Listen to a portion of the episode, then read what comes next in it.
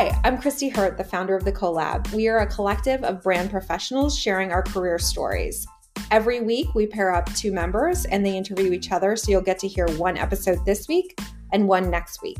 We're heading into our third year of The Collab, and you can join us too. Sign up at jointhecollab.com and then tell your story. Hello, Collab. Welcome. This is Jessica Quillin. I'm very excited today to talk to Christiana Mavromatis. Christiana has an amazing career as a creative in the ad agency, moving to brand side. She has over two decades of experience leading creative and marketing for brands like Cartier, Coach, Stuart Weitzman, MAC Cosmetics, Peloton, and Duolingo. She is currently a senior creative director at Compass Real Estate in New York City. Christiana, we're very excited to have you here today. You've been in New York for a really long time, but you didn't actually grow up in New York. Where did you grow up? And how did that shape you as a person and a professional? Oh, it's great to be here too. So, I actually grew up in London, England. I'm a first generation American. My parents were Greek immigrant, and we moved to London when I was a newborn. During that time, my mom studied fashion design at the London College of Fashion. She even had her own bridal wear brand, and my dad was a contract negotiator for Exxon Chemical. His work is what took us to Texas. We moved to Houston in the mid 80s, which was a major culture shock going from London to, to Texas at that time. All of a sudden, we were kind of the weirdo foreigners in a cookie cutter kind of American suburban culture. And my mom, you know, ended up working at Neiman Marcus. I think really just to have a connection to fashion and culture and beauty, you know, something that felt familiar to her. And that really impacted me too, because I think you know, having a connection to that world is what gave me the foundation for my future and my career. I certainly love the clothes and clothing, but looking back, I see that I really, really paid attention to the branding, the clothing tags and the logos. And even, you know, with the magazines laying around our house, it was more about the layouts of the editorial and the juxtaposition of photography and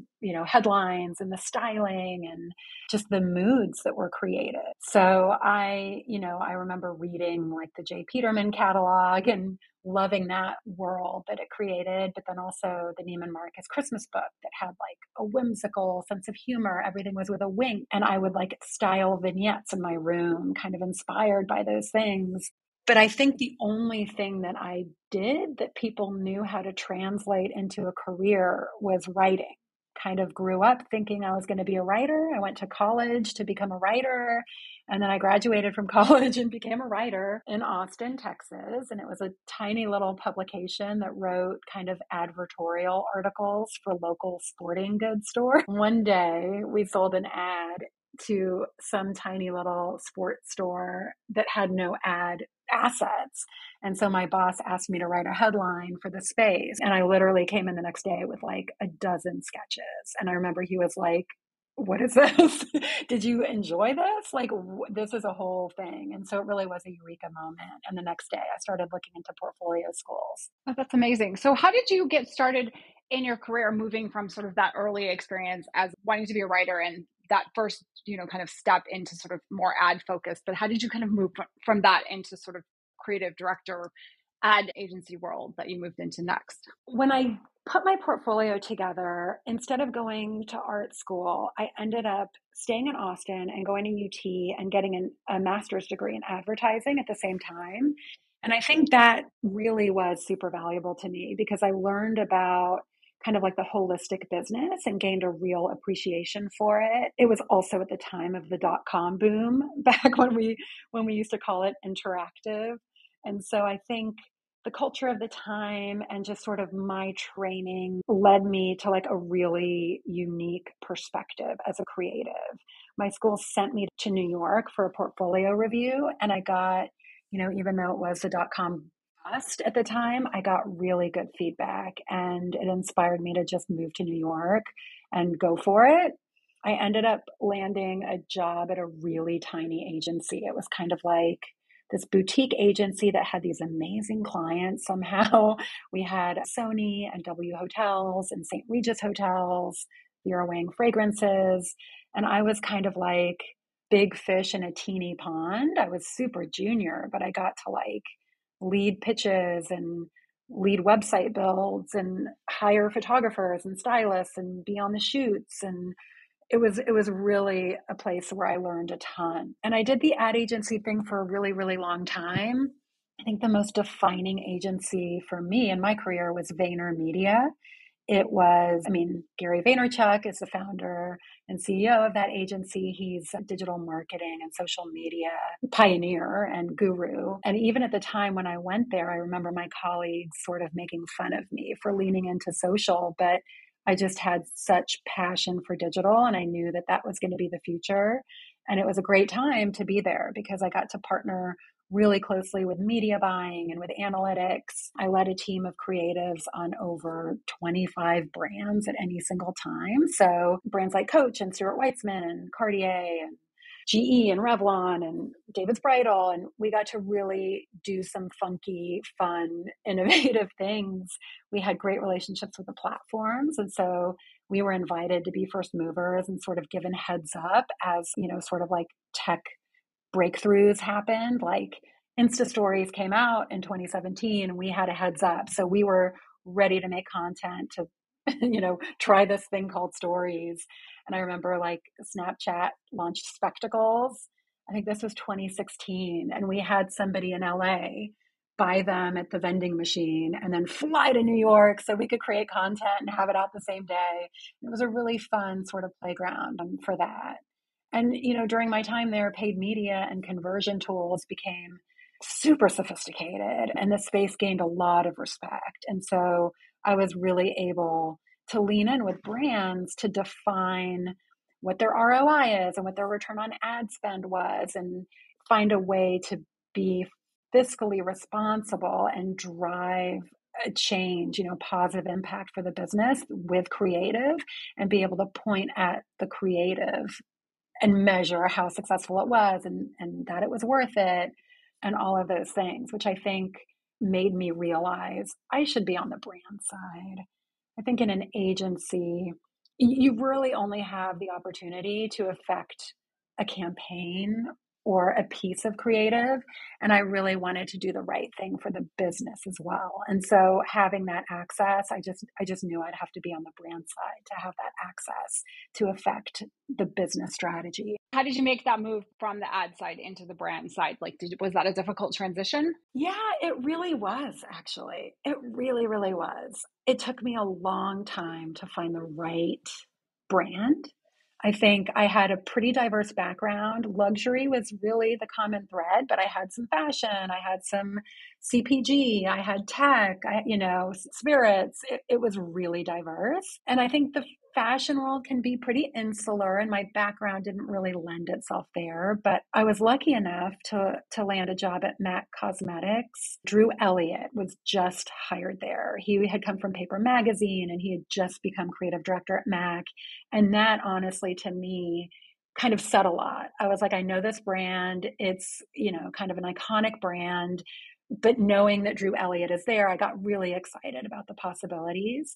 And so the role I had was executive director of global digital innovation, which also gave me confidence in sort of what I could do there. And so it really was an opportunity to not just affect one campaign or one social account, but the whole ecosystem across all touch points and not even like platform touch points, but even things like packaging and in store and, you know, having all those things talk to each other and, and work together. And if we're going to do this on social and it drives to .com, well, what's the messaging there? And how do we make it a cohesive journey for the consumer? And how do we make it relevant to, you know, what they're thinking and doing in the moment and not hijack their experience? And so I was really excited to get that you know purview i love your sort of holistic approach to brand storytelling i'd love to kind of dig a little deeper can you talk a little bit about your sort of approach to creative work and problem solving for businesses to help them kind of think big and think small at the same time yeah i mean it's funny because in the agency world among my creative peers it was very self driven like what's the creative I want to make, right? Who's the spokesperson I want to work with? Who, you know, what celebrity do I want to hire? And I think on the brand side, you really are focused on business initiatives and driving profitability typically that's sort of like the main goal and so how do you use creative to do that i think creative is often seen as a cost center right and it's like oh it's this thing that costs money and we don't want to spend money I've loved that I've been able to gain enough sort of knowledge and experience to use data and analytics to measure the success of creative. So you can say it's not just a vanity project. We're not just going to hire some expensive celebrity and put their face out there to represent the brand, but we're really going to think about what is the brand at heart? You know, what what does it mean to consumers? What does it want to contribute to the space? And how can it show up in a way that is impactful for the business and either drives awareness or drives engagement or drives conversion. And like even going back to, you know, I talked about the J. Peterman catalog. I don't know how many people out there remember it or Neiman Marcus's The Book. Like I remember wanting to be a part of that world and how the format of it added to it like flipping through the pages was an experience and like tearing pages out and hanging them on your wall and just sort of living in that world and being able to use now such a vast landscape of placements to create that world and not just again for like vanity but but to do something meaningful between the consumer and the brand. How do you use data to help brands drive decision making in a way to kind of support the decisions you're recommending? You know, I think the olden days focus groups was how people tried to glean insights that equated to black and white sort of decision making information. At Vayner, especially, I got really deep into some, some of the mechanisms you can use on social to measure even things like targeting and retargeting and then measuring things like length of view or view through or click through and, and all of those things. I think the social space has gotten a little bit dirty with some of those tools and mechanisms and i think brands started to get a little too distracted by them where it was all about achieving like a data outcome how how many people click through to the site or how many conversions did we get and they lost that longer term value to build toward the brand. You know as a brand you can think about the future and how do we build something that's consistent and ultimately you know iconic or you know just like rock star status branding. You think about brands that have survived all these years and and they do have a cohesive sort of like soul behind them. It's hard to keep that long term path without getting distracted by the immediate needs that the business has to achieve like profitability or like conversion. If you launch you know a new retail store you have to drive awareness and drive traffic. And so how do you do that you can cheat the system a little bit and get get what you want but you can't sacrifice the brand message from a long term perspective. And so, how do you balance both? So, I always try to say there's some things that you can't measure ROI on right away, some things you totally can. And so, depending on what the business is trying to achieve and what you know what the budgets are and what the flexibility is and you can find a balance between confirming actions through sort of shorter term results but also you need to be that voice or somebody needs to be that voice to say we can't totally ignore these harder to measure or longer you know longer lead measured indicators like brand affinity and brand engagement. Right. It's all a balancing act, I guess. You know, one thing I, that keeps occurring to me is that you, you take a very left brain, right brain approach to creative problem solving, which I, I love. And I, I wonder how much of that comes from the fact that your mom was in fashion and your dad was more on sort of a, the practical tech side. Can you talk a little bit about how sort of that mentality comes into your work? I mean, it's so true. It is really, I think, born out of my parents and sort of my experience with, with both of their perspectives. I think about how as a creative person and professional, I always come back to like, this isn't for my portfolio. You know, like I, as much as I want it to be what I want it to be, that's not the responsible thing to do. It's not the earnest thing to do. And what's the point, you know, just so I can have a beautiful portfolio that I like? I really feel like none of this exists if we can't build the brand or move the business forward. It's all going to fall apart. So, just kind of balancing both of those things that aesthetics for the sake of aesthetics have their place, certainly, but that's not what I and Ernest can offer my employer or my brand. You know, I have to be able to do both.